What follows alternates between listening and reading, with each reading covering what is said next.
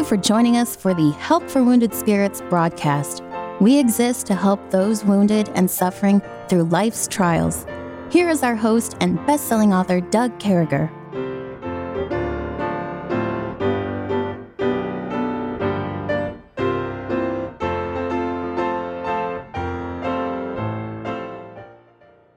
Great to be back with you. We certainly hope this finds you well and in the arms of our Lord and Savior, Jesus Christ. He alone is worthy.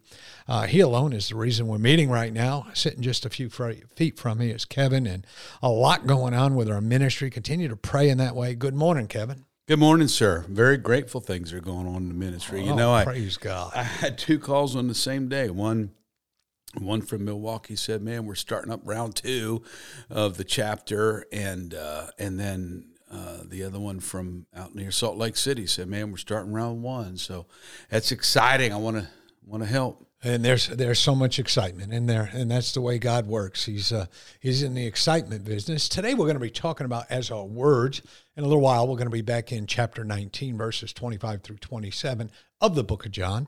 But we want to talk about compassion and responsibility, and we're going to read that all over the scripture today in verse twenty-seven. Behold thy mother, and from that hour that disciple took her unto his own. And and we think about that whole idea of compassion and responsibility, that we as people People should be compassionate. We as Christians, we should be responsible. And, and I mean, in the midst of the trauma, in the midst of the stupid stuff, in the midst of the crazy stuff, in the midst of a world that's upside down. Uh, and the Bible reminds us over, in, in, you know, he was writing the church of Ephesus, Paul was, Ephesians four thirty-two, and be ye kind to to one another, tenderhearted, forgiving one another, even as God for Christ's sake has forgive you. And when Jesus came out, he saw the much people, and he was moved with compassion toward them uh, because they were as sheep, not having a shepherd, and he began to teach them many things. And uh, I'll tell you, so many things. You go back to the Old Testament, bear ye one another's burdens in Genesis, and um, I'm sorry, that's Galatians. Genesis is, uh, and he repented of the Lord. But in Galatians six two, bear ye one another's burdens and so fulfill the law of Christ. So the bottom line is we continue on with this great example from Christ. He's being crucified. Right now, as I speak to you, we're in a portion of the scripture where Jesus is on the cross. And, and folks, there's a lot more information. I was reading Matthew. I was reading the Olivet Discord. I was reading uh, about the crucifixion today in the book of Matthew, and decided that our next step as we finish the book of John is we're going to hop in right there to Olivet Discord and go through the crucifixion on Matthew. We're going to see a little bit more. But throughout this, Christ has displayed his compassion, and he's displayed his responsibility for his mom. And I'm not sure who you're responsible for out there, folks. I I, I don't know that.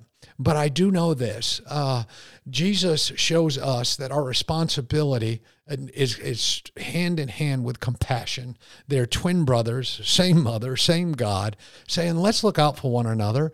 And, you know, let's drop off a meal. Let's, you know, and folks, there's always those people that are going to borrow money from you and owe it to you for the rest of your life. There's always people going to borrow your tools and never give them back. There's always going to be those things that stand in the way with our relationship. Just don't loan them tools or money anymore. But be compassionate. Mm. Be responsible, Kevin. That's where we need to be at.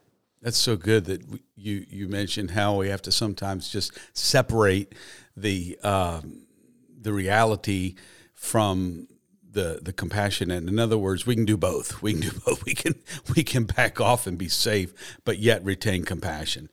Um, I was thinking how. You know, the Bible says, but whosoever hath this world's good and seeth his brother have need and shutteth up his bowels of compassion from him, how dwelleth the love of God in him? That's First John three seventeen. And, you know, just not shutting up your bowels of compassion, that's a decision that God always wants us to keep.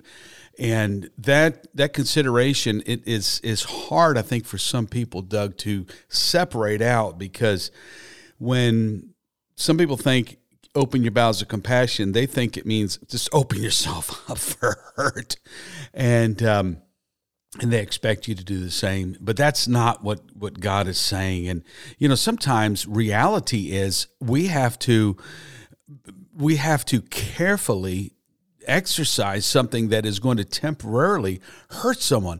We are not making the decision to hurt them. We are making the decision for a higher good, that someone will feel, that may feel hurt in. Example, during the um, early part of our country in the uh, um, the, the uh, Revolutionary War, there was a woman named Mary Ludwig Hayes. She became known as Molly Pitcher. She lived in the area where I grew up, up near where Doug went to school at the Carlisle uh, War College. But uh, she she lived in Carlisle. She was, she was born in New Jersey, but she grew up grew, uh, lived in Carlisle from a teenager on, and she was. Uh, She she carried some uh, a load of goods in those days. You know, the supply lines and and whatnot uh, was was just different. And I mean, we're a fledgling army. So she went to Valley Forge, I believe it was, and she saw uh, General von Steuben and those guys doing their stuff. But she also heard an American commander saying, "All right, man, I want you to go out into the countryside, and when you go when you go to a field, get what we need for our army. When you go to the American people, the people we're fighting for, when you come to their fields, get some stuff for the army. That's a given. That's what we're that's what everyone expects." He said, "But then when you get what you need, harden your heart and burn what's left." And I was thinking about that just yesterday, that, you know, is it possible that there's a time when you should harden your heart? And I thought, you know, really the answer is no, don't harden your heart. But this is what he said when Mary Hayes, a k a. Molly Pitcher, came to him and said, "Sir, that is so mean what you just told our men to do." She was there when the order was given. As a wife of one of the guys, they did things different back then. She was in formation with him, I guess. It probably wasn't even a formation. But when she took um, issue with it, he told her, he said, "Dear Missus Hayes," he said, "does that sound hard to you?" He said, "I'm sure it does." But he said, "You need to realize the American people, the American farmers are not stupid. They are squirreling away everything they can from the British. So when we burn their goods, that is helping everybody, and they recognize it." But he knew it would be hard, Doug, for them to make it, for the soldiers to make the decision to burn American fields. So he said, "Harden your hearts." And I think there's some times where we have to practice a little bit of tough love and say, this is going to kill us, but we're going to have to do this for the greater good. But then talk to the people and say, hey, it's it's going to be all right. We know y'all got some sense. Yeah, and, and remembering that Valley Forge was a strategic place for them to go because they, they needed cover. Uh, but sadly, it was very close to British strongholds all around them. And so, mm-hmm. you know, but Debbie actually won an award, the Molly Pitcher Award, as my wife. Wow. It's, uh, the Army gives that out for people who help military people, who feed them, uh, help them drink, you know, medically take care of people, yeah. look out for people. Give so that's a pretty, having that compassion and responsibility. And and what a what a story. You know, that lady showed responsibility and said, hey, sir, you know, Uh, we're hurting these people and things like that, but realizing there's a bigger plan with the military command, realizing that there's something bigger there. And um, I like that story. That fit perfect. You know, over in Colossians, pardon me, it says uh, in three twelve and thirteen, put on, therefore, as the elect of God. And I believe that term elect in this verse means those of us who have accepted Jesus Christ as our Lord and Savior, holy and beloved, bowels of mercies, as far in your stomach as you can get, have bowels of mercies, be kindness, humbleness of mind, meekness, long-suffering, that patience, but more than pain, uh, patience. Long-suffering in the Greek is one of these strong words that's just continuous. So the, the idea for a patient word in the Greek is like a one-time shot. Long-suffering means I'm all in, you know, mm-hmm. I'm just going to, I'm going to hang in there, forbearing one another and forgiving one another. If any man have a quarrel against any, even as Christ forgave you, so also do ye. Now that's some hard stuff there, folks. I, I get that. I get there's people who hurt us. I get there's people who've done the unspeakable to us, who've left us, who, uh, you know, we wind up in situations where we're alone, we're broke, we're, you know, in between houses, in between jobs, in between whatever the case may be. Uh, you write it down. Our kids, they grow up and they move away, and that's hard. Thankfully, they keep up with us and throw us a meal once in a while and swing by. But those these are all hard things. But in the midst of even those of you who've been through terrible traumas, in the midst of even those of you who've been hurt in the, in the worst of circumstances. In the midst of all that, you know what God says? He says, you're the elect of God. Be holy. Everything that falls under that one word, Kevin, holy. Mm. Yeah, there's a holy response to to uh, situations. And the holy response is just what you said, Doug. Reach down to that deepest bowel of compassion. And if something you say is, is uh, or, hey, if you look at God and something feels cruel, seems cruel to you, realize from the depths of his heart, he is after your good. And so in your time of trauma, let's not misinterpret. Let's separate what God is doing. Ultimately, as it says, Romans eight twenty-eight, working out for your good, and give God the benefit of the doubt that it's going to work out in the end. And it will. Folks, listen, we'll be right back with you. Let's let these stations do what they have to do. Doug will return shortly.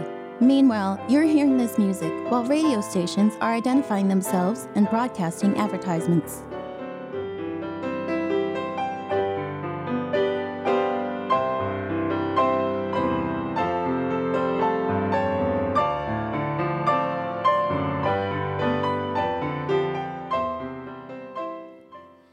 Again, thanks for tuning us in. We know it takes some effort. We're so glad you did that. We continue on looking at the life of Christ, verse by verse, exegetical study, uh, just trying to understand how Christ's life uh, put together with our life in a practical way, how we can glean from that, learn from that, grow from that, uh, go through the sanctification process and, and figure out what God has for us on this day with the information we got. We're starting on verse twenty-five of chapter nineteen of the book of John. It says, now there stood by the cross of Jesus, his mother and his mother's sisters, his aunt, Mary, the wife of Cleophas, and Mary Magdalene. So you got quite a crowd here. You have these three women standing by Christ's cross. I, I was thinking about this. I was just looking at this just before we got going a minute ago. And here they are ministering to Christ. Here they are right by his cross. We're not going to leave them. If they tried to take them down, if they, can you imagine being a mom? Can you imagine being an aunt? Can you imagine being a woman that God completely changed your life, and that God that did that's hanging on a cross? That's what's going on there, folks. That's that's what we're looking at right now. When Jesus therefore saw his mother and the disciple standing by whom he loved, he said unto his mother, Woman, behold thy son. Then saith he to the disciple, Behold thy mother. And from that hour that disciple took her unto his own home. You know what Jesus did? Jesus said right here, she's your mom now. I need you to look out for her. John, I need you to take care of my mom. I need you to make sure all that's taken care of. I just, I, as I leave, John, you take care of my mom. You take care of Mary, the mother of the fleshly God. You take care of her. And uh, and, and he agreed to, and, and then he looked at, at, at Mary and said, this is your son. You know, he's going to look out for you. He's the one who you can go to if you have that flat tire, if life isn't going good, the crop isn't going good, get a hold of John. He'll take care of you. And uh, I'm kind of blown away at this. I, I always stop at Mary Magdalene here, to be honest with you. Here's this devoted follower of Christ. And, you know, sometimes we can come from the most hard, most sinning, most crazy place in life. But when God changes us, there's a devotion, folks. Uh, there's a compassion and responsibility that comes that changes everything. Mary Magdalene, Magdalene wasn't really worried about much now. She hung out with the in crowd. She hung out with Jesus' mom. She hung out with Jesus' aunt. Uh, undoubtedly, she told the stories that, you know, and talked about her continued devotion for Christ, and even there at the crucifixion. And I, I'm just blown away by that. But what compassion, what responsibility. Right there, getting ready to die, Christ is like, hey, John, your mom, mom, your son, you yeah. guys got each other. And, uh, mm. and and then the support coming together. And brethren, this is what I've learned. At the time of death, I've stood by, I don't know, maybe thirty or forty people when you're a pastor in New York, and then along the way working out of churches, I've held hands with people uh, thirty or forty times that took their last breath. And uh, there with kids, devotion. I remember being in one house up in Virginia. The pastor was going out of town. He said, Doug, this woman's got another thirty days to live, nothing to worry about, but I gave him your number. just in case. And I got to the house, and and she was failing. She was going, and I sat down in the midst of all the kids, and we sang and prayed. And at one point, I was holding their mom's hand. One of the other kids was holding the other mom's hand, and we made this circle, as many do, and we sang Amazing Grace. And this lady, she took her last breath, smiled, and left to go be for eternity with her Lord and Savior, Jesus Christ. And mm. I remember that. I remember all the kids running out of the room and calling the funeral home and having conversation. And there I am sitting there in this room. And I realized something at that point in my life. The ultimate compassion, the ultimate responsibility is when you're all in and say, I'll go be with that family, Kevin. Yeah. Yeah. You know, uh, there are dogs that are trained to stay by a dying person and to sniff when they're dying and like stay. And I posted one of those, a picture of one of those in the article about it on Facebook while I was with my dying mother about a month ago, three weeks ago. And um, it was touching for me to read the picture of that dog there. And, you know, dogs will stay by the grave sometimes of their master, how they figure all that stuff out, um, and and don't leave. It's just amazing. That's that's compassion. Yeah. And Jesus Christ, the most compassionate person, you know, he he made man and then he bought man. And while he was paying the price for our sins, he's there delegating his responsibility. He's like, I won't leave the responsibility. Uh, okay, well, you're going to die, son. All right. And I'm, I'm, you know, I'm making stuff up, not even reading between the lines. But, you know, to personify his compassion, he's like, okay, Father, but I ain't gone until I take care of Mama, you know. And uh, and so he delegated the responsibility in his dying in his dying time. And I know people that have trouble delegating responsibility, and they're alive because they're narcissistic and they want to be, in, you know, they will not delegate. And we all have some degree where we don't want to give things over to a knucklehead, but. But Jesus Christ, you know, it's interesting too, Doug, who he chose. He chose John, the apostle of love, the, of all the apostles, the one that didn't die a martyr's death. They tried to boil him in oil. It didn't work. But John, the the he chose the most loving person, not the loudest, not the, the one who wore spirituality on his on his sleeve, so to speak, but the one of love. And uh, he said, you know, son, uh, behold thy mother. And uh, so there, it's pretty pretty amazing that in this uh, scenario, you got three Marys there. One of them's his mother, and uh, she's gonna be, you know, bereft and destitute. And Jesus said, "I'm not gonna go until I take care of this." And I thought about one other thing, Doug.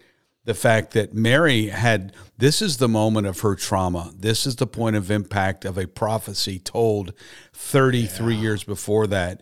And Simeon blessed them. And when when the child came to the temple for circumcision, I believe, with his being carried by his parents, obviously, Jesus was going to be circumcised. Simeon picked this old guy, picked picked him up, blessed them, and said to Mary, his mother, "Behold, this child is set for the fall and rising again of many in Israel, and for a sign which shall be spoken against."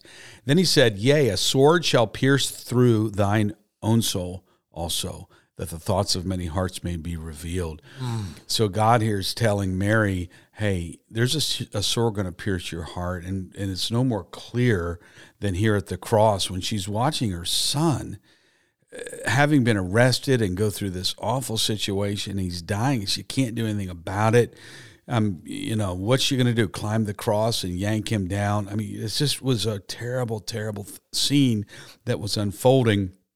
And the, the the Bible says it says that that moment will be a sign uh, for the fall and rising again of many in Israel. And Doug, that's what we're involved in. Trauma ministry is is showing people Jesus Christ as a sign that they can fall and rise again. Amen. Because Mary came out of this thing pretty happy that she had a new daddy in it, and uh, and Jesus came out of it her risen Lord and Savior. Praise God. And, and you know, the compassion speaks. There's so many volumes that's, that's spoken here. And, you know, what we don't want to do and what we're not doing, thankfully, is just making this a narrative. Well, Christ died. We're okay. There's so many stories here. You know, years ago, I, I, I actually wrote The Three Marys as a report in college, and uh, talking about the differences, where they came from, what they went through, standing on that cross, yet every one of them dying inside. Uh, the difference was the Holy Spirit of God, an angel, came to the mother, Mary, the Holy Mother of God, or the Mother of God, the Bible says. Uh, she wasn't holy. She was uh, uh, just like you and I, but chosen among women because she was so cool, you know, and so godly and so right. Yeah. And uh, yep. she's like, yeah, I knew I had to give them up. But there was weeping, folks, I guarantee it. There was gnashing. There was hurting. There was Mary Magdalene's like, what now? Look where I came from. The aunt's probably ministering to her sister and holding her nephew. And, uh, folks, it's a sight I can't unsee in my mind when I think about mm. it. We sure do love you, folks. Come back tomorrow. We're going to be talking about that term, it is finished. Some of the greatest words we find in the Bible. We sure do love you, folks. Have a great night. May God bless you. Thank you for listening to our broadcast. At Help for Wounded Spirits, we believe the Bible and place great importance on you having a personal relationship with your Lord and Savior. The Bible delivers a clear and simple message of salvation, outlining how you can begin your personal relationship now. First, recognize that you are a sinner, as all have sinned and come short of the glory of God. Second, understand that there is a cost to our sin, as the wages of sin is death. Third, realize that Jesus alone paid that price. To receive salvation, simply ask the Lord to save you in Jesus' name, while believing in your heart that He alone can save you, and He will. If we can help you with your salvation or to direct you to a local church, please do not hesitate to contact us. For additional helpful resources, including our new T V series, more information, or to donate and support this crucial ministry, please visit us at wounded spirits dot com. May God bless you.